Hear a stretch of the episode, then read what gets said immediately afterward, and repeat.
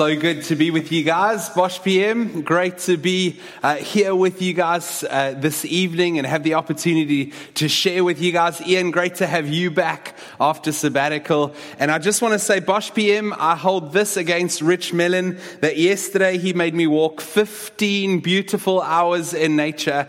And this morning when I was preaching in AM, I could not actually get onto the stage. I had to come around and walk up the little stairs. So, Richie Mellon, I got your number, buddy. But today is Valentine's Day, so happy birthday to all of you on this special Valentine's Day. Uh, I need to tell you that uh, it was our 17th wedding anniversary just a week ago, and that can feel like a, a whole lifetime to some of you. Uh, maybe you were three, four, five years old when we were getting married. Uh, maybe you can look at this now and or then and now picture that I pulled together. Can we put that on screen? There you go. There's baby Ryan and baby Kate. And obviously, we've sprouted some kids uh, since that moment 17 years ago. But a, a, funny story last week, we go paddling on one of those kind of sea kayak paddle uh, expeditions, and we've got a, a, guide, and he's showing us around out near Simonstown, and we come past the penguins. And as, uh, as we're coming past the penguins, he's telling us all these interesting facts, some that I know, know and some that I don't.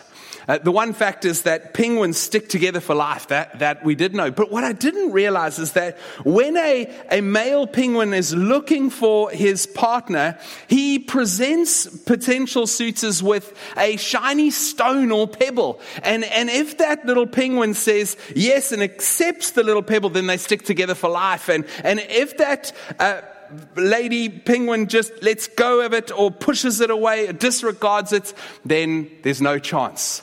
And guess what? The same is true of what happened between Kate and I. 17 years ago, I pushed my shiny little pebble towards her and she said yes. And we've been married for 17 years, right? How crazy is nature when we think about these things? And, and I want to say to all the married couples out there, I've found that it's true what the older generation has said to me, that, that marriage can keep getting better and better. Why? Well, because we know that the grass is greenest when, when we water it most, where we water it most. So I want to call every married couple here in Bosch AM, won't you keep watering, watering the garden of your marriage? But I, I am digressing. That's a whole nother sermon, right? Today, I, I want to be speaking to us about launching our Origin sermon series, where we're going to be looking for the next three, I mean, six weeks at three chapters. We're going to look at Genesis 1, 2, and 3, the very first words in the Bible. Now, the reason we want to do this is because in a season of, of so much uncertainty, we've seen so many people in our world and in our church really grappling with all these different important matters of faith and understanding in this life. In fact, when I think back over human history, I think people have almost always been grappling with an uncertainty about either God or themselves. And that's what our worldview is making up and uh, made up of. And sometimes people grapple with both. And this has led people throughout history to feelings of insecurity and vulnerability and elements of anxiety and concern and question and doubt. That's real for all humankind, right? When we don't have firm foundations to stand on. And how much more in this unique COVID season in our history? I don't know what you're seeing out there, but I believe that many people are looking for these firm foundations to place their feet on, to stand upon in this unsettling time. And I think that we, we can recognize that this could also be said of us, even in Christian community. This week I heard Ian saying, this is a unique season where our reality and our theology are colliding. And that's so true, isn't it? Our reality and theology just colliding. So, out of a desire to serve all of you, our people, uh, and, and also the Cape Town city, we want to, over the next six weeks, we want to go in search of firm foundations. And we can't think of anywhere better to go than right back to the beginning, to the origins of all things, because that's where we believe it all started, and that's where we believe we can find some of the big answers answers to questions like who is God and why are we here and what's so wrong with our worlds and how's it all going to be fixed. These are matters that we can know for sure in our unsure world around us. They can become an anchor to our souls. So we're going back to origins. And maybe, maybe you're not a follower of Christ here today. Maybe you wouldn't call yourself a Christian. Maybe you're still deciding what you believe. I really do believe that this journey is going to serve you. So we would love to say, won't you join us over the next six weeks? These are some of the biggest rocks of the Christian worldview and understanding and, and belief. And, and we believe they can change your life. So I want to pray for all of us uh, this evening as we get going and then we're going to get stuck in. So won't you pray with me now? Heavenly Father, thank you that your word is a lamp to our feet and a light to our path. And we want to ask God, won't you tonight, won't you come right now to every uh, person where they are in their homes? Won't you, God, come and minister your, your truth and your light to the depths of our being? Won't you illuminate our minds and our hearts as we consider you fresh and as we grapple with your word? We ask, God, that you would achieve your purpose in us and that you would speak to us and that you would cause us to find firm foundations in this origin series. God, even tonight, won't you cause us to find firm foundations? In your beautiful name, we welcome you to come and speak to us and lead us. Amen. Amen. Now, today we're going to be answering just one question. One question, and this is it. How did we get here? How did we get here? And to unpack the answer to that, guess what? We're only going to be looking at just one verse. The very first verse in the Bible. I'm not sure if you knew this, but on Christmas Eve in 1968, the, the crew of the Apollo 8, they were the first humans to successfully orbit the, the moon as they came around uh, and they came back. But as they were coming back, they came around and they saw this big blue planet of ours. And they read this very same verse, Genesis 1 1, in the beginning. Uh, no, I'm just joking, right? In the beginning, God created the heavens and the earth. What a great verse. In the beginning, God created the heavens and the earth. Those are just 10 words. But those 10 words answer one of, and actually a few of, the most important questions in all of life. How did we get here? Well, this verse teaches us that the universe had a beginning, that there was a time when things were not, and then there was a moment when things were.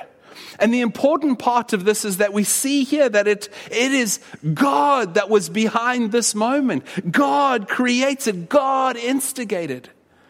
And I think we all know that the questions around how this creation came about, well, that's a great area of scientific exploration. And, and also, it's a great area of theological discussion and debate the world over, right? But here's what all Christians do agree on that the book of Genesis is far more concerned with the who brought this creation into being than the how this creation came into being. In the beginning, God created. And importantly, in this verse, God declares him as the autonomous creator of the totality of it all. All of it all of the things that the astronomers are, are discovering still every day today about the vastness of our universe out there, and all of the new creation that's being discovered on our planet still today. To be honest, I would have thought that we have we found out about all the plants and animals on our, our planet by now, right? But did you know that new discoveries in the plant kingdom alone have been published at rates of somewhere between 2,100 and 2,600 new species every year in the past 15 years? Every year. And also, we literally just scraping the surface of the discoveries below the water in the world's vast oceans. In the beginning, God created the heavens and the earth. He did it all. Now, with getting without getting too technical, I think it's important to recognize some, some important kind of elements of this word beginning. See, there's a special whisper in this sentence that the original writers would have heard as something of a, a, shout or a declaration to them. See, their literary experience would have seen that word beginning very often, and, and kind of in this case, paired with the word end. Sort of like how we use Alpha and Omega. Sometimes, I, I, if I just had to say, God is the Alpha, so many people would just immediately want to say, and the Omega. That's how they want to kind of naturally finish the sentence. And as the readers would read this sentence or hear this in the beginning, they would have also heard an end being inferred here. Not like the end of time or the conclusion, but rather they would have kind of sensed a, a goal or a purpose or a destination, a trajectory that this beginning was kind of leading towards or the purpose of this beginning. So, the vital whisper for us to hear in this sentence is that God is a God who created with a purpose and a plan in mind. It's saying that God did this for a reason, that there was intent in what He did. Now, in my mind, that should be the first anchor. Anchor for our souls. That should be the first firm foundation upon which we can stand. We live in a world created by God and that creation has a purpose. Maybe before we keep going on looking at this kind of design elements of how God has created our world and how it's come about, uh, maybe I want to look at some of the other options for what other people might believe to that answer, I mean, to that question of how did we get here? And, and straight away, you might be inclined to ask, well, how many different options are there? And, and really, a friend of mine, Andrew Wilson, he's a theologian he's in the UK, and he's kind of looked and done the work, and he's pretty much recognized that there are only three major categories of thoughts. Uh, on the kind of whole creation origins, that type of thing. He says that if you take all the different philosophies, you can pull them together into three different categories. The first one is this either it was blind luck, or secondly, the universe is just one of many universes in the multiverse, or thirdly, divine design, which is what we've just read about in this verse. So, blind luck, multiverse, or divine design. And I, believe we, we should take a few minutes here to briefly explore these three options because I think it's worth it. If we're going to find solid ground to stand on, firm foundations, then we need to make sure that we, we understand some of these other options that people do believe. So let's look at luck first. Option one how did we get here? It's believing that creation was all just random happening, a lucky accident. And firstly, I believe there is a scientific and mathematical problem with nothing becoming something, right? But let's put that aside for a moment and, and, imagine we can get past that. Then I think the question uh, around this luck dynamic becomes just how lucky would things have to be to see our universe come into being? And scientists tell us that a whole lot has to be just perfectly right for our universe and life on earth even to be possible. Francis Collins, he's head of the Human Genome Project, he had this to say about this this conversation. He said, When you look from the perspective of a scientist at the universe, it looks as if it knew we were coming. There are 15 different constants that have precise values, and if any of these constants was off by even one part in a million, or even in some cases by one part in a million million, then the universe could not have actually come to the point where we see it matter would not have been able to coalesce. There would have been no galaxies, stars, planets, or people. Now, I'm a visual guy, right? I like, I like pictures and, and Garth here, and he likes different analogies and things. So, for the sake of Garth, let me just unpack this in a picture for you. Imagine there are 15 roulette wheels, right? Those are the ones you see in the movies where they spin it around like that. There are 15 of those, and on them are a million different numbers. The normal uh, kind of numbers on a spinning wheel when I was at the casino last night was 36. No, I'm just joking. I had to Google it, right? Okay. But 36, imagine it's not 36. 36. Imagine it's a million numbers on this, on this table. Now, imagine you walk up to the first one of these tables and it says gravitational pull.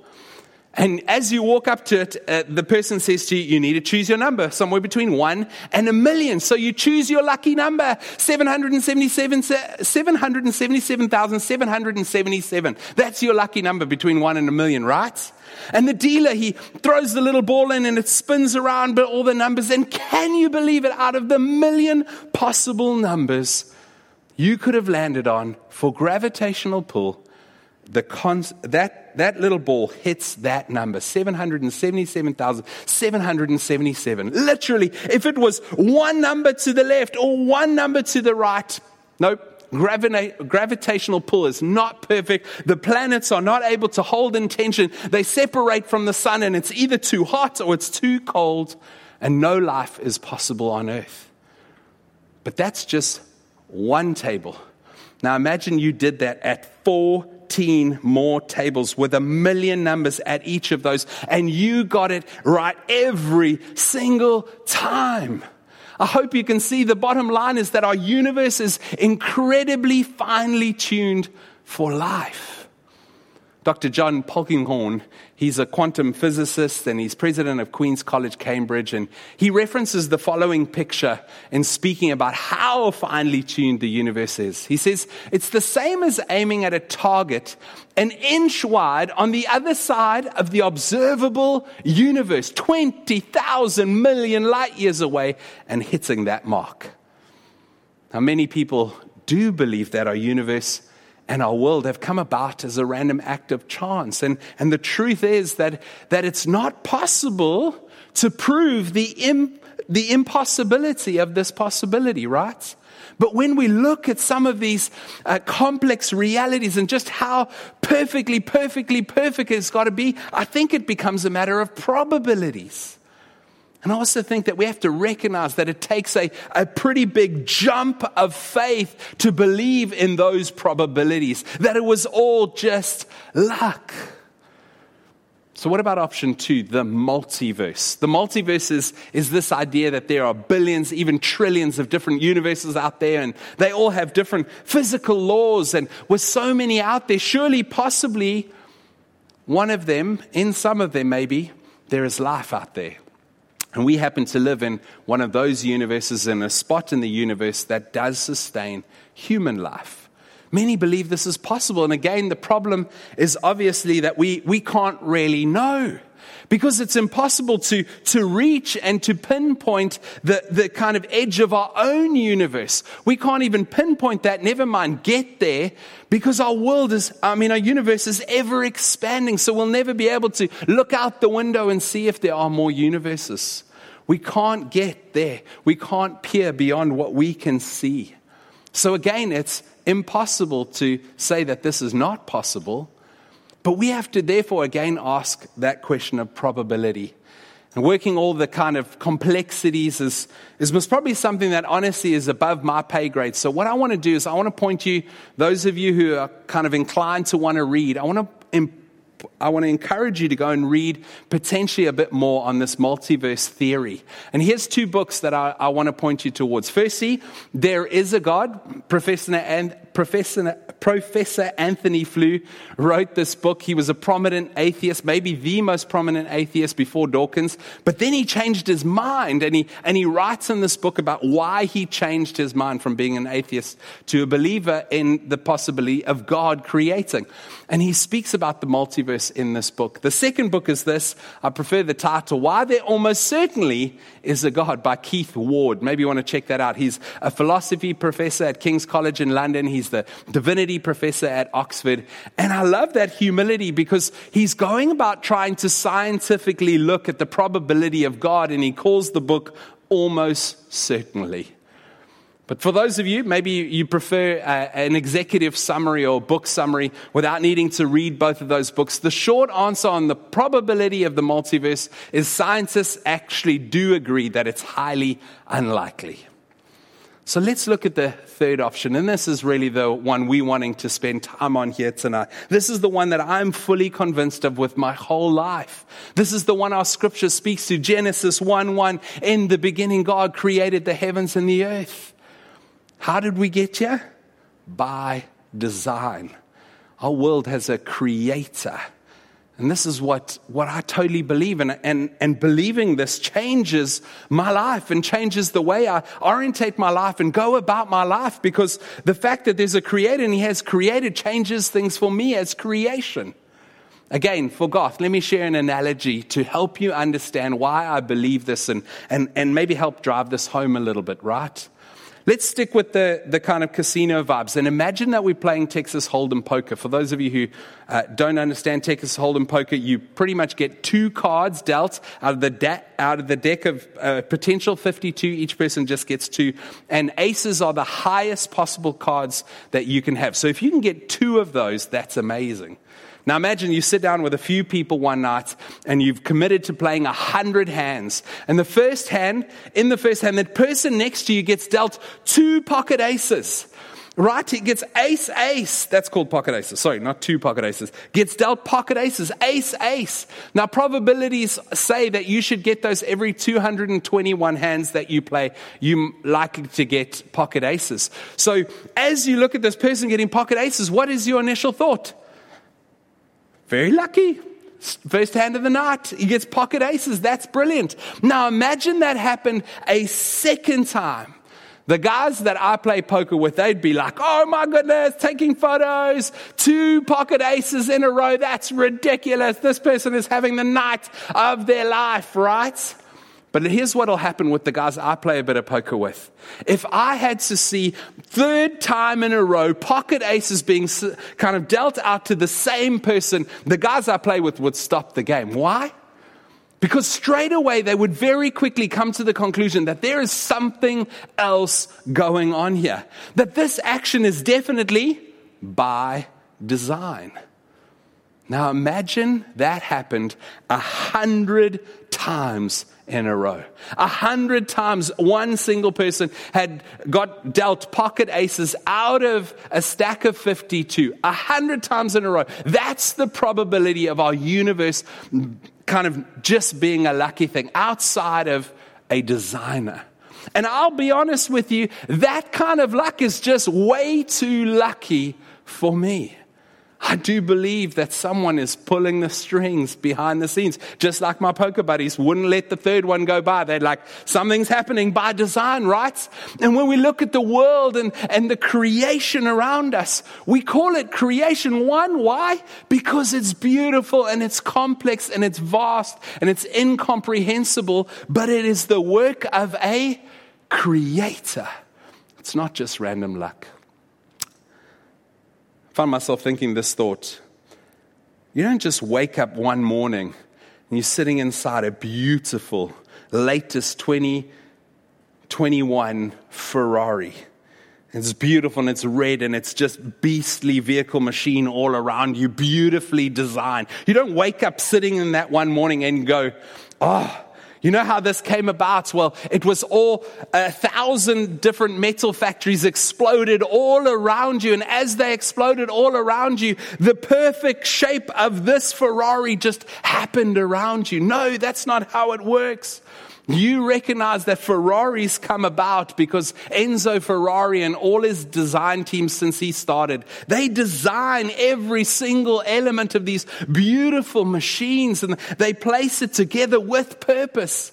How did we get here? We got here because not Enzo Ferrari did some design. No, the God of the universe did a design work that is beyond our cap- uh, capacity to, to comprehend. He created the heavens and the earth. And, and the beautiful things is that the, the vast skies shout of his mercy. And he holds the universe in his hands. What about this little guy? Let's pop up a picture here. What about this little guy? He was discovered in Australia only in 2015, but he's got the best name ever. They called this species the sparkle muffin. He's also known as the Australian peacock spider, but it's sparkle muffin that I'll stick with, right? That's his other name. And the sparkle muffin shouts of the wonder and intricacy of our planet's creatures. And this guy was only discovered five years ago, six years ago. God created all of this and we haven't even fully explored it. And He did so with purpose. And over the next six weeks, we're going to discover a whole lot more about the different purposes for which God created. It's like one of those Netflix series where you've got to actually watch the next episode to understand how it all comes together, right? So I want to encourage you to come on the journey with us. But here's what I believe should happen when we understand that we are here because God created everything, including us. I think, yes, we should ask why, We'll unpack that. But we should also find ourselves looking at the breadth of the universe and, and looking at the beauty and the intricacies of the world and, and even of the sparkle muffin. And it should cause us to be in awe of this creator. Who is this God that can create all these things? Just the, Think about the size of him. Think about the beauty of his mind. Think about the power of his hands, the, the, the strength of his voice, and be in awe. That's what I believe the natural response is. And I don't think that this should be too hard for us as humans because this is how we work, right? When we see intricate design and, and we see something that's beautifully made and it's fit for purpose, we conclude, what a clever designer. I know a lot of you, you scroll through your Pinterest feeds just looking at cool things that people have come up with, and you're like, wow, these people are so clever. And kind of your, your kind of feelings about them or affirmation or whatever it is of them kind of just rises as, as you go, wow, you came up with that. Some cool stuff out there on Pinterest, right? But have you ever found yourself saying, oh, I love that painter or that sculptor or that musician or that actor or that speaker or that writer.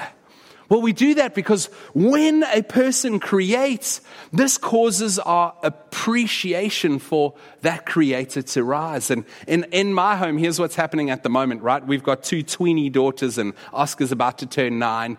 And, and our girls are obsessed with young actors these days. They love their acting, and, and then they go watch all these other little videos about actors' hidden talents and all that kind of stuff. And I'm just trying to rein it all in. But they're like, oh, Thomas Brodie Sangster, he's so amazing. And I'm like, I don't even know who that is. Why are you telling me? But, but forever they're talking about these, these performers that they've come to appreciate. And then what happens next? They say, oh, I'd love to meet these people. I'm like, they're just people. Don't go get so excited. This is natural. We love the creative work of people and we find ourselves seeing our appreciation for the, the creator just rising a bit. And then we find ourselves wanting to move closer to them. Oh, how cool would it be if we could meet Michelangelo or some other amazing person in, in, in creative history? And when we look at the creation of our world and universe, I believe that should be our natural response to God too. We should appreciate Him a bit more and we, we should find ourselves wanting to draw near to Him. He's got in unimaginable intelligence, way beyond anything any of us can comprehend. When I look at the, the beauty, when I th- think of just the expanse of what He's created, I think we, we start to get glimpses of, of His personality. God is a generous God. God is an expansive God. God is a powerful God. And naturally, I find that as I, I think about these things, my heart longs to know Him more and to, to come closer. When we think about the fact that He did all of this with us in mind, humanity in mind, I think when we think about that, a fresh humility and wonder should come upon us. Paul Tripp, he comments on this like this. He, he's a writer and a pastor in the States. He says, God created an awesome world. God intentionally loaded the world with amazing things to leave you astounded. The careful, air conditioned termite mound in Africa, the tart crunchiness of an apple, the explosion of thunder, the beauty of an orchid, orchard, orchid, or, orchid, the interdependent system of the human body the inexhaustible pounding of the ocean waves, and a thousand other created sights, sounds, touches, and tastes. God designed all to be awesome, and He intended you to be daily amazed.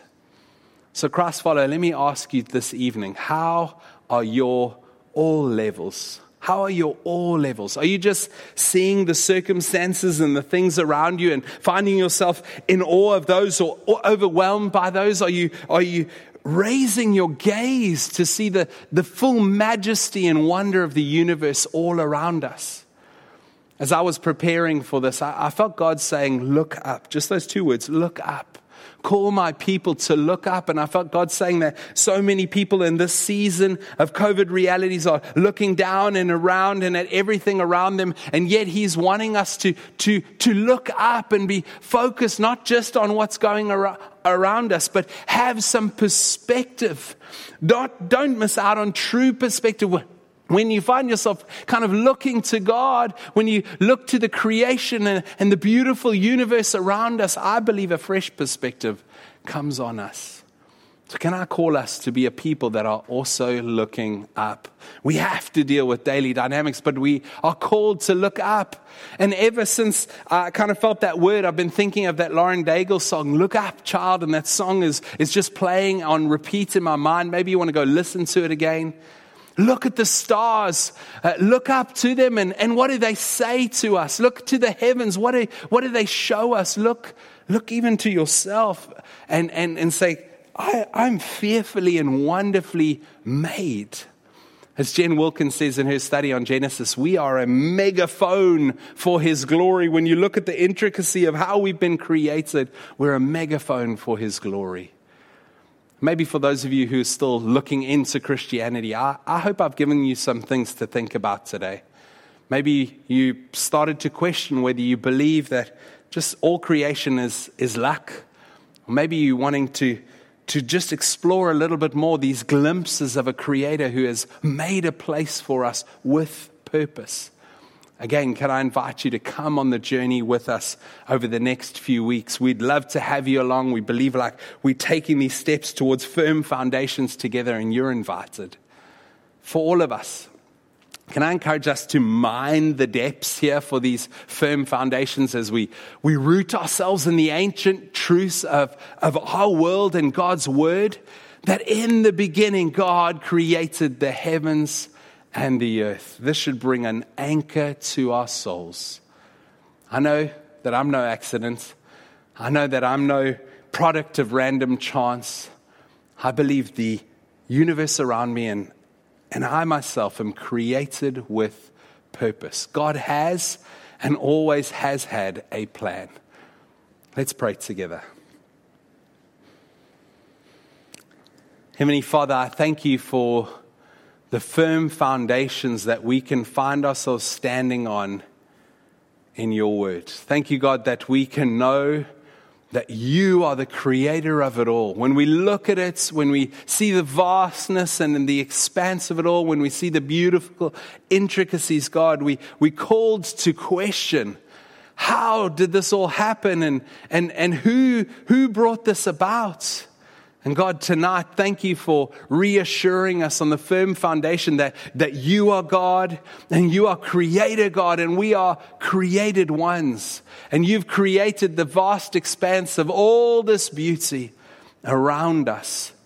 And you have plan and you have purpose in it. Thank you that that reassures us in these very, very trying times Father, in these topsy turvy days, I want to ask that you would minister. Come, Holy Spirit, even now. Come and minister your peace. Come and minister your knowing. Come and minister your truth to the depths of everyone's hearts as we listen in tonight. Thank you for your work amongst us, Spirit of the living God. We love you and we want to be a people that stand upon firm foundations so that we can live as you would have us live. We bless your work amongst us in Jesus' beautiful name. Amen.